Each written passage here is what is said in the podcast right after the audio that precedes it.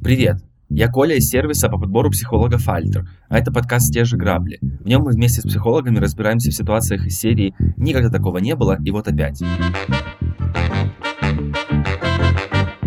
В третьем сезоне мы разбираем грабли и истории попкультурных персонажей. Мы пытаемся понять, какие сложности были на их пути, какие решения они принимали и каким урокам они могут нас научить. В сегодняшнем эпизоде у нас в гостях психолог Александра Марковина. Вместе с ним разбирали персонажа Ванда Максимофф. Вместе с Александрой мы выясняли, как сериал WandaVision показывает стадии горевания. Сильно ли изменилась Ванда за время присутствия в киновселенной Марвел? Почему жизнь Ванды наполнена болью и как героиня с ней справлялась?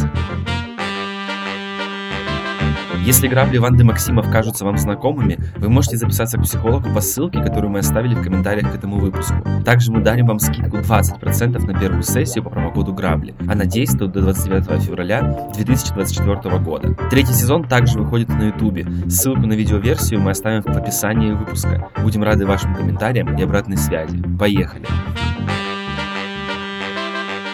Так, ну что, здравствуйте, дорогие зрители. У нас с вами сейчас эпизод подкаста «Те же грабли», в котором мы разбираем грабли попкультурных персонажей. Вот, и стараемся разобраться в ситуациях из серии «Никогда такого не было, и вот опять». Сегодня у меня в гостях клинический психолог Александра Марковина, психолог сервиса «Альтер». И вместе с Александрой мы будем обсуждать такую героиню Ванду Максимофф. Александра, здравствуйте. Здравствуйте. Перед тем, как мы начнем, давайте попробуем вас представить зрителям. Можете, пожалуйста, немножко рассказать о том, в каких подходах вы работаете, а какие у вас самые частые запросы, вот что-то вот немножко такое. Расскажите, пожалуйста. Я работаю в гештальт-подходе. У меня достаточно большой клинический опыт. Я начинала свою карьеру, работала в психиатрической больнице, собственно, клиническим психологом. После этого работала в частной клинике, вела частный стационар, тоже, соответственно, как психолог, и амбулаторный прием вела. Соответственно, вот с тех времен у меня достаточно большой пул клиентов с какими-то, психиатрическими сложностями. Поэтому я хорошо умею, люблю, практикую работу в связке с психиатрами. Сейчас у меня частная практика, и, в основном запросы такие, наверное, мне кажется, как у всех, там, про отношения, про себя, про какие-то трудности, которые в жизни случаются. Примерно вот так, наверное. Классно, очень интересно. Особенно мне нравится, что у вас есть опыт работы в психиатрической клинике. Сейчас такое небольшое отступление. В общем, я пару лет назад тоже ходил к психиатру несколько раз, вот. Для меня, психиатрия всегда была какой-то, немножко отдаленная тема. То есть, круто психиатр, да. А тут я сам пошел, потому что мне было важно, разобраться с тревожными вопросами. Я, хотел какие-то, чтобы, мне медикаменты прописали, вот. И мы с этой психиатршей очень круто вообще общались, она была какая-то просто гениальная, и все классно прошло, и с тех пор я, конечно, фанат психиатров и психиатрического опыта. Правда, она рассказывала еще иногда истории, как она была на, психиатрическом освидетельствовании каннибалов и всяких таких историй, вот. Конечно, у нее опыт жесть. Вот, но да, это очень интересно и захватывающе. Я даже подумал, может быть, мне тоже на психиатра отучиться, и было бы круто вообще. Наверное, не знаю. Вот. Я шучу, что никто не любит психиатрию так, как я. Собственно, то, что я с мужем познакомилась в психиатрической больнице. Здорово. Вот, и мы вместе так и живем. Он у меня врач-психиатр, психотерапевт тоже.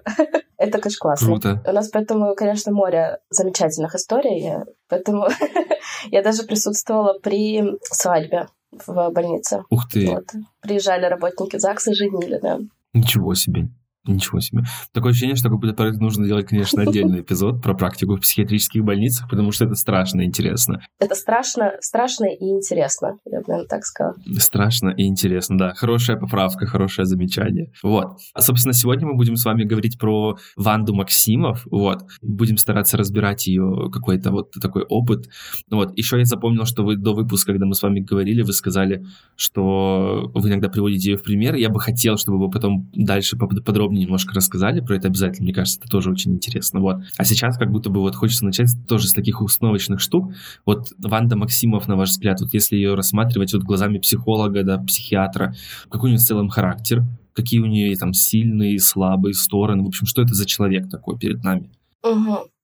Наверное, первое такое, что самое очевидное, это человек, который, живет на войне. Все ее психологические какие-то защиты, вот все, что, как она устроена, заточено под выживание. И, безусловно, она в этом крайне успешна. Она великолепна вот в этой роли. Наверное, лучше нее выживать, ну, по крайней мере, в кинематографической вселенной не умеет никто. Ну, вот, соответственно, с этим-то и связаны все ее и сильные, и одновременно слабые стороны. Да, то есть я согласен с вами, что она живет на войне, и по моим наблюдениям еще, конечно, мне кажется, у нее довольно непростой какой-то бэкграунд в этом смысле, то есть я помню, что когда она появилась в начале в самом, да, то есть она была из Восточной Европы, по-моему, да, из страны какой-то Восточной Европы. Заковия. Из Заковии, вот. Там прилетела бомба Тони Старка, которая не взорвалась чудным образом, и она... ее увидела, и поэтому, да. Потом она проходила какие-то жуткие эксперименты, потом она потеряла брата. Мне кажется, ей тяжело очень было, и согласен, что она живет такой войной и немножко злостью. Ну вот, а если смотреть, например, когда мы в последний раз видели Ванду, да, в последнем фильме, это был, как это называется, Доктор Стрэндж. Мультивселенная, да. Да, Доктор, вот, точно, да, спасибо. Вот, и то, как она начинала, это вот какая большая разница между этим находится, то есть как она изменилась? Ну, парадоксальным образом я бы не сказала, что она сильно изменилась. Тут скорее, ну, наверное, внешняя атрибутика, конечно, безумно эффектная, да, ее не заметить сложно, да, там молодцы очень, наверное, костюмеры, которые играли с тем, как менялся ее образ именно внешний в течение всей саги. Но на самом деле внутренний персонаж-то не особо сильно поменялся, да, и если бы мы дали ей каким-то волшебным образом те способности, которые у нее были, да, я забыла, как эта книга называется, к сожалению, это вот про хаос. Дархолд. Дархолд, да. Вот если мы ей дали Дархолд, возможно, там еще в Эре Альтрона, да, там, или до нее, то, я думаю, было бы примерно то же самое. Ну да, возможно. Кстати, так я согласен, что как будто бы она в корне не изменилась, а с другой стороны, у меня есть такое представление, я, может, вам его скажу, а вы скажете, насколько оно похоже на ваш взгляд. Мне показалось, что вот эти лишения, которые она прошла, и в итоге потом до проживания горя в WandaVision, и в конце-то концов уже потом, когда вот в Докторе Стрэнджа это получило какое-то продолжение, что она вообще стала ходить по мультивселенной, где были, ну, очевидно, не ее дети. Да, и она все равно пыталась их забрать из параллельных реальностей. В конце концов, она разрушила когда этот храм, где был... В общем, там как-то по лору, что Даркхолд был создан каким-то божеством, я уже не помню, как его, вот каким-то олицетворением бога хаоса. Это вот был его типа храм, собственно. Вот. Она его разрушила. Мне показалось, что она как будто бы прошла какое-то полное принятие. Вот. И мне показалось, что это какое-то принятие, она не то чтобы прям сильно исцелилась, но возможно, что у нее было какое-то осознание того, что она очень далеко зашла, и что, возможно, она больше не будет этого делать. Ну, как будто, в общем, она прошла принятие. Насколько вы согласны с этим, или насколько вам это видится, или насколько для вас это по-другому? Я, наверное, отчасти согласна, да. Вот этот ужас Билли и Томи, да, по-моему, ее детей звали, не настоящих, там, не ее Билли и Томи, он как бы с таким хорошим зеркалом отразил, наверное, тот ужас, который она сама переживала. И то, что она увидела реальность, да, вот все ее неприглядности, я думаю, да, она это увидела. Но учитывая, как быстро она отреагировала, да, разрушив храм и разрушив его вообще во всех вселенных, насколько я помню, и предположительно там мы считаем, что Ванды больше нет, ну, по крайней мере, на данный момент, да, запись этого видео, ну, это такое, скорее, реактивное ее действие, да, то есть очень быстро. Это не совсем про принятие, потому что я подозреваю, что принимать это все было бы очень-очень-очень больно. Очень-очень больно и долго, и, возможно, это такой тоже а-ля защитный механизм, да, просто это все порушить, чтобы больше с этим никогда не сталкиваться. Ну да, кстати, согласен. Про реактивность это хорошее замечание, потому что, да, я вспоминаю, она же это как-то сделала очень все так резко и быстро, и тут не пахнет такой историей. Вот. Если хронологически смотреть на нее и вот как она постепенно эволюционировала, да, ну, то есть мы в первый раз увидели ее в Эре Альтрона. Как вам кажется, почему она решила помогать Альтрону, подозревая или там догадываясь о том, что он хочет все человечество уничтожить? То есть почему ей было это ок? Ну, Ультрон же был против Тони Старка. Он же ее убедил в том, что Тони Старк — это причина, по которой она так осиротела, так скажем. Что, конечно же, с его точки зрения было гениальной, хорошей манипуляцией, способом привлечь на свою сторону очень сильного союзника. Тут, наверное, знаете, немножечко придется уйти в такую возрастную психологию, да, в нормы развития. Ванда — это тот, если вот рассматривать Ванду как девочку маленькую, да, это ребенок, который растет в очень неблагополучных условиях, с одной стороны, да, это внешне. С другой стороны, мы по воспоминаниям видим, что у нее очень классная, теплая семья, которая любит, принимает. Это та сила, которая очень во многом компенсирует то, что происходит вовне. И то, что вообще позволяет ей, ну, хоть как-то дозреть до какого-то момента. Потом, когда она это все теряет, конечно же, естественная реакция психики не только у Ванды, да, у всех нас на какие-то крайне тяжелые переживания мы регрессируем. Не знаю, я лично в тяжелые переживания хочу залезть на ручки к мужу, чтобы он просто гладил и говорил, что я Д'Артаньян, а все остальные, ну, сами знаете кто. Вот. Это абсолютно нормально, ну, это не надо даже изгонять из себя, это естественный механизм. Но дело в том, что Ванде некому было залезть на ручки, да, ей пришлось, ну, можно сказать, знаете, такой образ, наверное, расщепиться.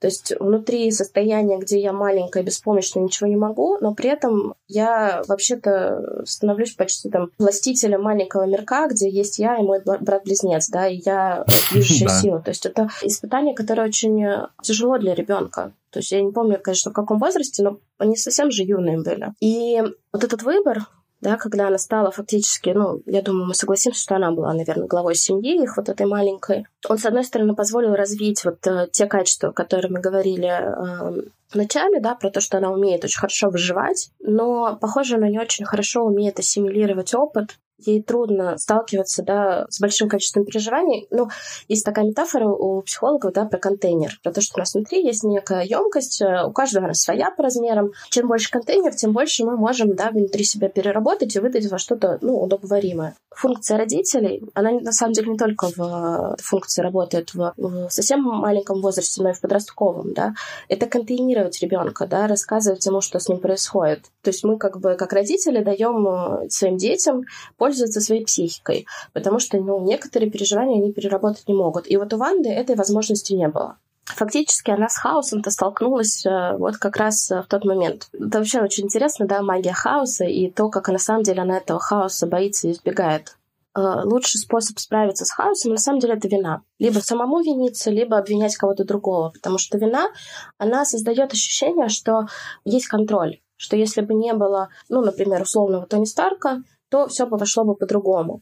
Или если вина, ну, направлена на себя, это я виноват, да, то если бы я сделал то и то, опять же, вот этого всей жести бы не случилось. Тоже, на самом деле, вполне себе нормальный защитный механизм, точечно, когда он работает. Когда он, конечно же, занимает все место в нашей жизни, это не совсем адаптивно. Мне кажется, вы прекрасно раскрыли на самом деле, и очень классно получилось рассказать про контейнерирование эмоций ребенка. И да, то есть здесь кажется, что ей совсем в этом смысле как-то было плохо и не повезло, да, что кто-то мог бы так сделать.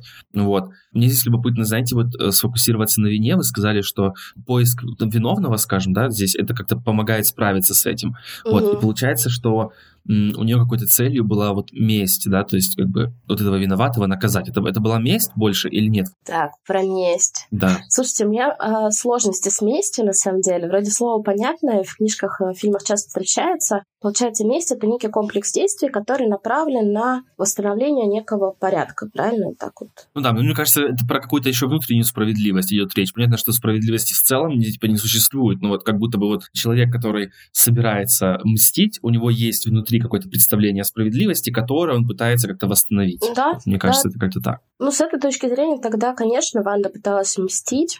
На месте Тони Старка могла оказаться любая фигура. Ну, то да, есть тут дело не в Тони Старке как в личности, а дело тоже в некотором хаосе, но типа так сложилось. Так сложилось, что это были конкретно ракеты, выпущенные его компанией. Так сложилось, что Альтрон хотел именно с ним как бы поквитаться, побороться. Вот, поэтому на самом деле укажи ей кто-нибудь на другого человека, было бы, наверное, примерно все так же.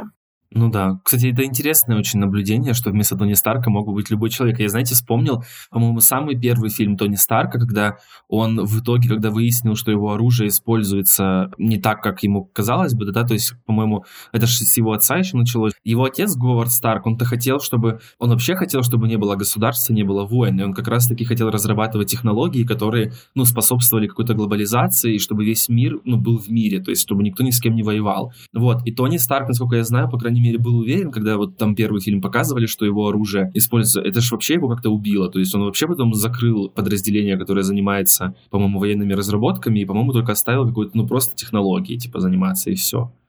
Мне кажется, это некоторое лукавство с точки зрения Тони Старка, да, мы все взрослые люди, мы понимаем, что если у меня есть завод по производству оружия, ну, вряд ли его покупают для того, чтобы оно просто лежало на всякий случай, да, но все-таки давайте уж честно, часто случается часто, редко случается редко, человеческую природу никто не отменял, и войны преследуют нас, да, там, собственно, зарождение человечества. Поэтому здесь тоже, возможно, некий защитный механизм, да, возможно, он не хотел про это думать. Но учитывая, что мы имеем дело все-таки со взрослым человеком, с сохранным интеллектом и с хорошими прогностическими способностями, я думаю, что для него это не было все-таки таким открытием, так шоком, скажем. Да. Я просто хотел попробовать выстроить сейчас линию защиты Тони Старка, знаете, и сказать, что типа, ну вот, наверное, да, его бомба упала, но он не знал, наверное, он там, не знаю, не желал этого. И вообще, ну как бы, как-то пытаться немножко снять с него вину, знаете, сказать, что типа, наверное, ну... Когда бессмысленно его винить в этом. Мы можем с вами развести понятие вины и ответственности, да, потому что, возможно, вины Тони Старка, правда, в этом нет, но ответственность, безусловно, есть, да. Ну да, согласен. В этом смысле так хорошая была идея развести вину и ответственность, потому что, мне кажется, да, что мы, конечно, не виноваты, но где-то мы все равно ответственны. Вот. И это, кстати, любопытная такая история, да, то есть мне хотелось защитить Тони Старка, но тоже не вышло. Но знаете, как получается, как это выходит, что, с одной стороны, получается, что Тони Старк не виноват, но вместо него мог бы быть кто угодно. И это как бы не персональная его ответственность, а ответственность как бы места и времени, и контекста, где он находится, или как это? Почему так? Это его персональная ответственность в рамках того, что он выбирал не замечать, не думать о том, что всё-таки он производит оружие, и оружие, ну, вообще-то хорошее. Но это точно, ну, не его ответственность, что конкретно там эта ракета упала там в Заковии. Ну да. Но если смотреть хронологически потом, то Ванда все-таки осознала, да, какой-то план Альтрона, что все-таки он хочет не просто там Тони Старку навалять, а что он хочет прям человечество уничтожить. Она отступила назад.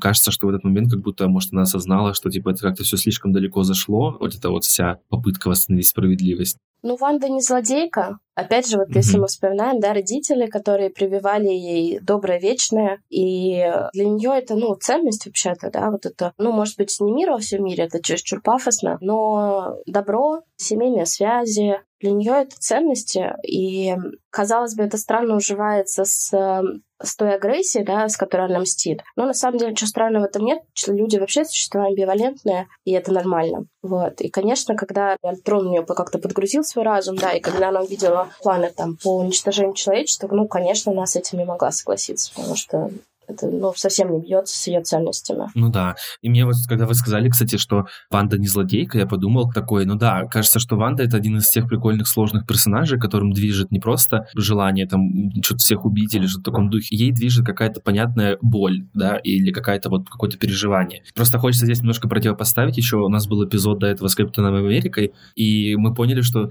в процессе записи эпизода, что Капитан Америка — это вот какой-то собирательный образ. А мы там Стива Роджерса толком-то и не знаем, какой он. То есть там очень мало было ситуаций, когда мы видели, что вот Стив Роджерс, там он вообще кто? Чего он вообще хочет? А куда он вообще движется? А вот и Капитан Америка, и Стив Роджерс — это вообще как будто бы два разных персонажа.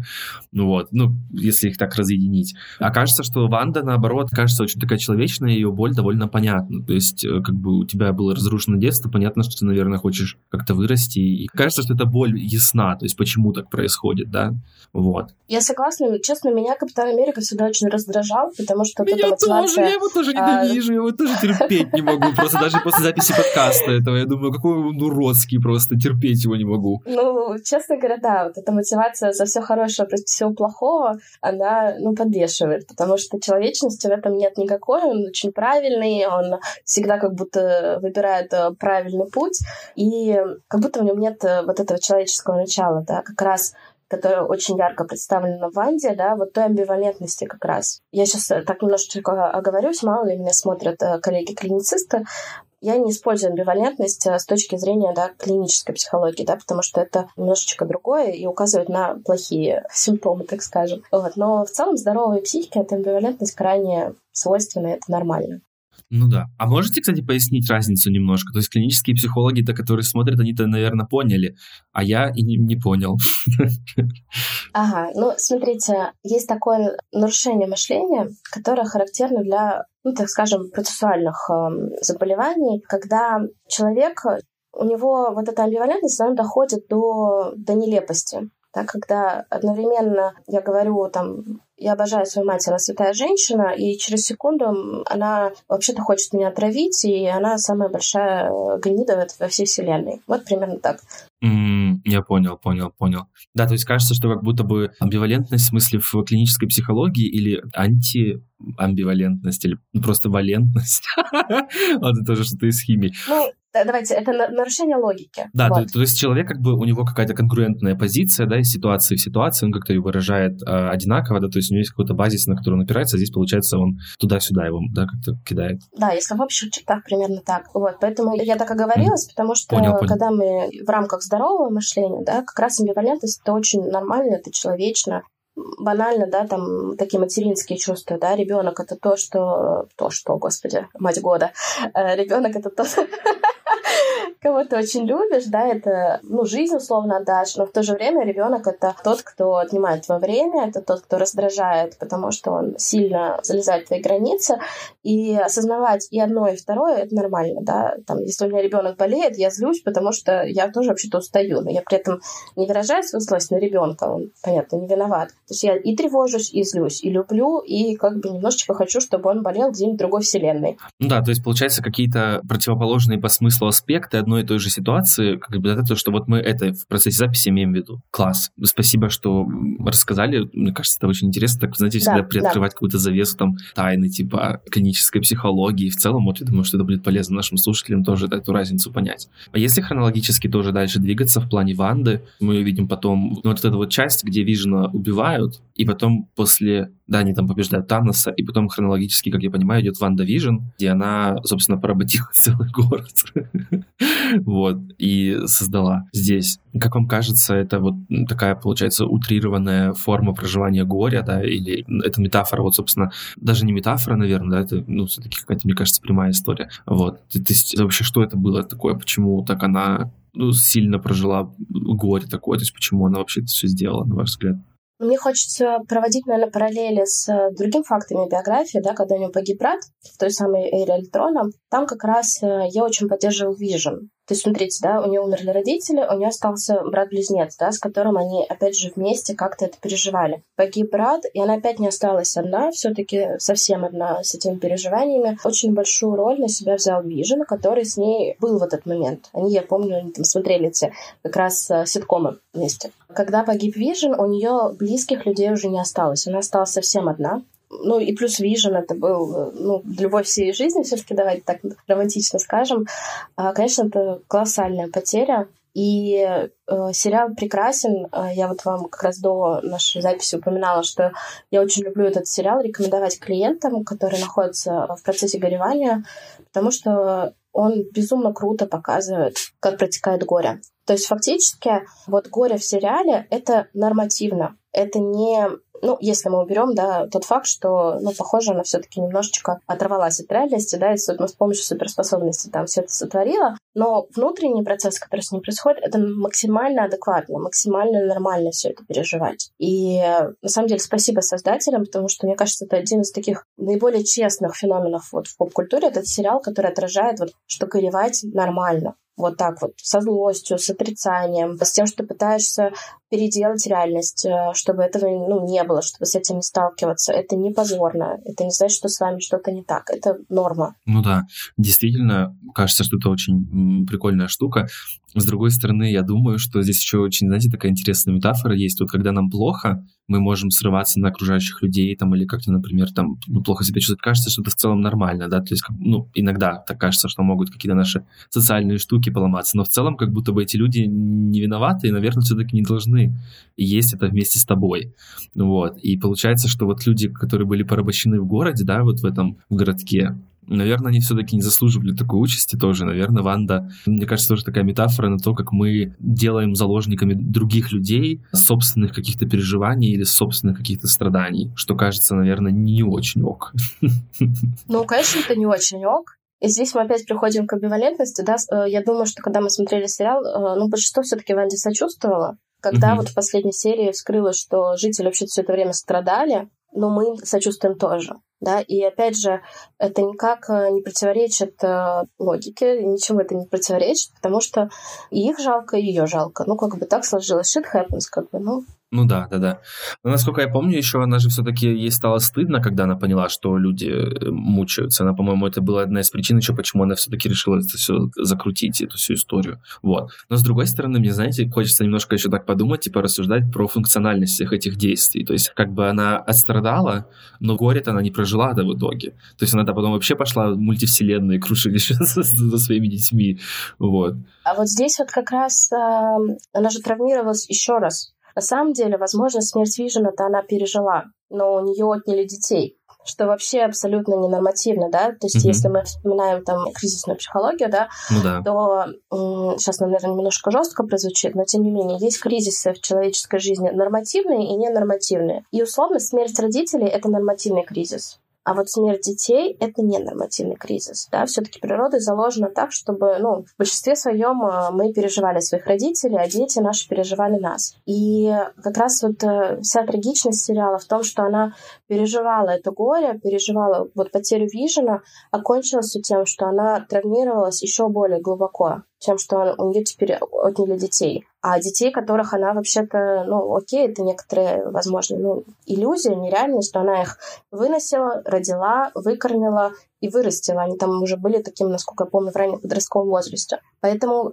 я, честно говоря, рассматриваю события мультивселенной безумия уже с точки зрения ее травмы потери детей, а не с точки зрения потери Вижена. Ну да, это, кстати, наверное, вот это ваше очень прикольное замечание, наблюдение, когда, что вы поделились про нормативные и ненормативные кризисы. Это, знаете, как будто это интуитивно понимается, но прикольно, что вы прямо это с точки зрения теории рассказали, что да, действительно, про родителей это как будто бы естественно, все равно рано или поздно они умрут, а дети это да. И тогда немножко, знаете, становится понятнее, почему в мультивселенной безумии она пошла так далеко. То есть как будто бы до этого это в целом были какие-то, наверное, нормативные кризисы, которые она проживала, и, собственно, она, наверное, скажем, вот по сравнению с тем, что она сделала в мультивселенной на безумие, кажется, что как будто бы действия по интенсивности, не знаю, по силе урона какого-то окружающим, они гораздо слабее все-таки, да. А тут понятно, что когда она потеряла детей, то это огромная боль, и, наверное, здесь и какие-то огромные попытки принятия решения какого-то были. И мне хочется еще здесь добавить, это, наверное, не совсем будет популярно, дело в том, что она еще женщина. И вот кроме того, что ненормативный кризис потери детей, так еще то, что она женщина. Дело в том, что мы все-таки разные, да, мужчина и женщина. Это неплохо, нехорошо, это как есть. Ферсильный возраст женщины, он ограничен. Да? У нас мы рождаемся с определенным набором яйцеклеток. Дети для женщины намного дороже. Дороже в плане не эмоциональном, а в плане даже физическом. Они намного дороже даются. Мужчина на самом деле почти всегда может создать новую семью. Новую семью я имею в виду некую ячейку общества с детьми. То есть завести новых детей мужчина может, в принципе, до глубокой старости, насколько я помню, там Чарли Чаплин, да, в 70 с чем-то зачал своего отпрыска последнего. И в связи с этим, это мы сейчас очень сложной, такой очень больной, на самом деле, темы касаемся, да, вот потери ребенка, а матери всегда проживают это намного сильнее. Это не значит, что отцы не любят детей. Любят, конечно же, тут не то, что мужчины такие уроды, нет, конечно же, мужчины прекрасные люди, но в силу того, что нам природе, да, заложены разные возможности с деторождением, то это еще воспринимается как, это мой ген, сейчас очень грубо прозвучит, но мой генетический материал, да, то, во что я вложила очень много сил, очень много времени, оно исчезло. Да, у мужчины есть возможность создать что-то новое. Я думаю, что и это еще влияет на то, что в мультивселенной безумии, собственно, творится безумие. Классное очень наблюдение, что вы, правда, поделились таким. Да, я согласен абсолютно, что, мне кажется, для женщины сложнее проживается потеря ребенка, чем для мужчин. Просто еще это такой сложный вопрос, потому что, женщинам в целом сложнее, то есть они больше ресурсов, чем мужчины, вкладывают все-таки в ребенка. Какое-то время это вообще часть твоего тела, блин. Ты ешь за двоих, и твой организм изнашивается очень трэш как сильно, и поэтому, конечно, да, это много объясняет. В целом материнская любовь от отцовской отличается. И мы сейчас не говорим про конкретных людей, мы говорим, про в целом. Даже если посмотреть по статистике, кто носит передачки в тюрьму людям, да, это всегда мамы. Вот мама, да, это человек, который, чаще всего он будет тебя принимать, каким бы ты ни был. Функция отцовской любви, она немножко другая. Она, во-первых, нужна для того, чтобы мать все-таки своей безумной любовью там ребенка не поглотила, так скажем, да, ну, потому что самое лучшее место безопасное, да, вот это вообще-то, ну, внутри меня, да, вот в матке было хорошо, я контролировала, что ты там жив-здоров. Как бы тут во внешнем мире, ну, неважно, что с тобой происходит, лишь бы здоровенький был, да. Это вот такая материнская мотивация, мы сейчас очень усредненно говорим. Отцовская мотивация, да, это такая немножечко более нарциссическая, да, про соответствие целям, про целям и ценностям. То есть отец более требовательная фигура. И это прекрасно, да, на самом деле, потому что ребенок получает, опять же, вот это разнообразие и вот эту амбивалентность всего, что есть. Классно, что вы решили это рассказать, потому что это, правда, мне кажется, очень сильно объясняет, почему Ванда пошла так далеко и почему для нее это такая большая потеря. Вот. Мне, знаете, здесь еще любопытно так разобраться, немножко вернуться как будто бы на шаг назад вот в этом рассуждении. А вот вы как-то сказали недавно, что у нее был Вижен, да, в которого она могла как бы свои переживания как-то складывать, и который он помогал ей их проживать. Но ведь это кажется, что этот комикс очень реалистично, получается, это все отражает. То есть в реальной жизни у нас тоже бывают ситуации, когда нам буквально некому пойти, и некому там пойти попроситься на ручки, там, и не у кого попросить помощи. Как бы вот нам в такой ситуации действовать? Как в реальной жизни с этим справляться? Вариантов на самом деле много. Это как психологическая помощь, да, какая-то психотерапевтическая. В то же время это может быть батюшка, да, если мы говорим о верующих людях, да, то, конечно, логичнее, возможно, для кого-то будет прийти там, не знаю, как правильно, духовник это называется, по-моему. И это тоже очень большая помощь. И в целом помощь сообщества, да, если мы сейчас говорим о религиозном каком-то, она может быть неоценима. И это очень крутая возможность, да, как-то пережить и подпитаться, да, какой-то, силой от, сочувствием, да, от других. На самом деле, желательно, чтобы человек выбирал по себе. То есть, на самом деле, не обязательно идти к психологу, если вы в них не очень верите, если они вам, не близки, не надо себя насиловать. Нужно идти туда, где вам становится легче. Если это, не знаю, таролог, пускай это будет таролог. Да, просто вопрос, как вы законтрактитесь с ним адекватно, да, что вы хотите получить, да, и может ли вам этот человек дать. В принципе, вот так. Это может быть, да хоть незнакомец в поезде, да, опять же, если, как в сексе, да, если не осуществляется насилие обоюдного, да, если вы делаете, там, один готов отдавать, а другой готов брать, то это прекрасно. Да. Здесь тоже согласен про методы или способы. А если бы, например, Ванда пошла бы в психотерапию, как вам кажется, какой запрос она бы сформулировала? Наверное, зависит от того, в какой момент своей жизни она пришла в психотерапию. Я думаю, что она пришла бы, наверное, с тем, что ей сложно справляться с вот этой магией хаоса. Она ее не очень понимает, она, возможно, ее пугает. Я думаю, что, наверное, это такой самый вероятный запрос. Потому что не думаю, что она бы пришла за помощью, именно за поддержкой в горевании. Ванда — человек, который привык не просить помощи. Как бы не странно, да, что она опиралась на брата, на Вижена, но они были такие проактивные в этой позиции. Она не то чтобы это сильно запрашивала.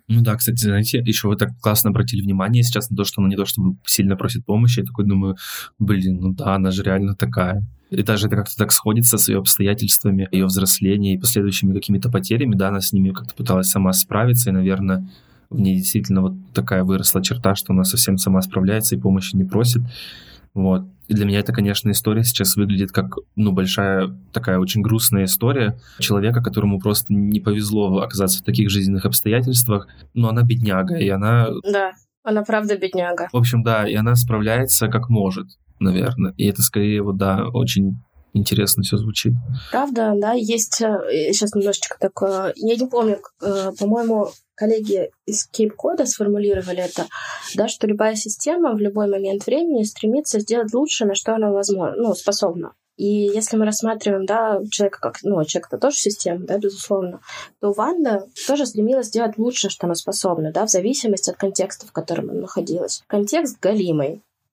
По-честному, родиться в стране, в которой бомбят, в которой там часть населения вообще умерла, потом быть подопытным кроликом, потом фактически тоже быть неким инструментом справедливости, так скажем, да, где волнуют больше твои способности, чем какой-то человек. Правда, не повезло, я согласна. Очень жалко, и поэтому, наверное, Ванда один из моих таких любимых персонажей. Ты что, сочувствуешь? Она очень человечная и очень красивая в этом. Это правда, кстати, да. Мне еще нравятся ее способности чистого, знаете, так, этот, если как человек, который бегает с волшебной палочкой, человеку, который бегает с волшебной палочкой. Хочу сказать, что у нее классные способности, мне кажется, вот. Ну, конечно, у нее способности безграничные какие-то, абсолютно. Все, что хочешь, можно делать. Я согласна. Поэтому она тоже мой любимый персонаж. Ну, да. Способности я бы хотела, конечно, обладать, знаете, так построить собственный мир, собственный город. Ну да. Кому бы не хотелось. Ну да. Последний такой вопрос, скажем, знаете, такой как бы завершающий, итоговый. Каким основным уроком, как вам кажется, Ванда нас может научить? То есть мы смотрим эту историю, и мы понимаем, как нам делать, как нам не делать. Это какие выводы были бы? Я бы, наверное, провела параллель способностей Ванды, да, вот таких экстраординарных, с высоким интеллектом. Дело в том, что чем мы умнее, тем нам кажется, что мы больше можем в этой жизни. И в определенной степени, конечно же, мы правы. Да. Чем больше у нас способностей, тем больше мы можем достигать. Но есть такая ловушка, в которую мы попадаем. Нам кажется, что вот мы сейчас немножечко напряжемся, мы же умеем, мы же, там, не знаю, сдавали экзамены в сессию, да, там, не уча, или уча там последние 3 часа перед экзаменом, или что-то еще подобное мы делали в своей жизни. То есть напрягаться мы все в целом умеем. И вот кажется, что если мы еще чуть-чуть напряжемся, то вот как будто мы, ну, условно сейчас понятно, да, там целый мир исправим, и все будет хорошо. И вот Ванда тоже попадается в эту ловушку. Как будто вот наличие вот этих безумных суперспособностей перестает делать ее человеком. Но она базово всего лишь человек. Всего лишь человек, который сталкивается с горем, с тем, что что-то идет не так, с тем, что она на самом деле не может все контролировать. И вот это самое страшное, с чем мы сталкиваемся, ей это не пережить. И вот, наверное, это самый лучший урок, да, что какими бы мы ни обладали способностями, мы всего лишь люди. И не надо требовать от себя быть богоподобными существами. Мы ограничены. Что-то мы можем контролировать, и это здорово, и важно это понимать, и действовать, да, в этом поле. Но есть что-то, что мы не можем контролировать. И беспомощность, вообще-то, это нормальное человеческое переживание. Не надо его демонизировать и от него сильно убегать, потому что, ну, это часть жизни. Наверное, так. Очень добрые слова вы сказали, и очень крутой, правда, урок, и классное наблюдение. Я надеюсь, что все мы так будем относиться к себе. И в новом году уж тем более. Вот. На такой доброй ноте того, что мы все люди, и мы не сверхлюди, да, и мы, несмотря на наши умственные или любые другие способности, все равно люди... Я предлагаю завершать выпуск. Спасибо вам большое за такие добрые и очень классные, очень созидательные мысли и за ваше мнение. Мне кажется, получился очень интересный эпизод. Надеюсь, что нашим слушателям будет интересно слушать и смотреть на Ванду глазами клинического психолога. Спасибо вам. Вы тоже такую очень добрую атмосферу создаете. Мне с вами было очень комфортно. Надеюсь, зрители чувствовали, как нам тут с вами вдвоем тепло, уютно и много магии. Это связующая тема. Да, надеюсь. Спасибо вам. До свидания. До свидания.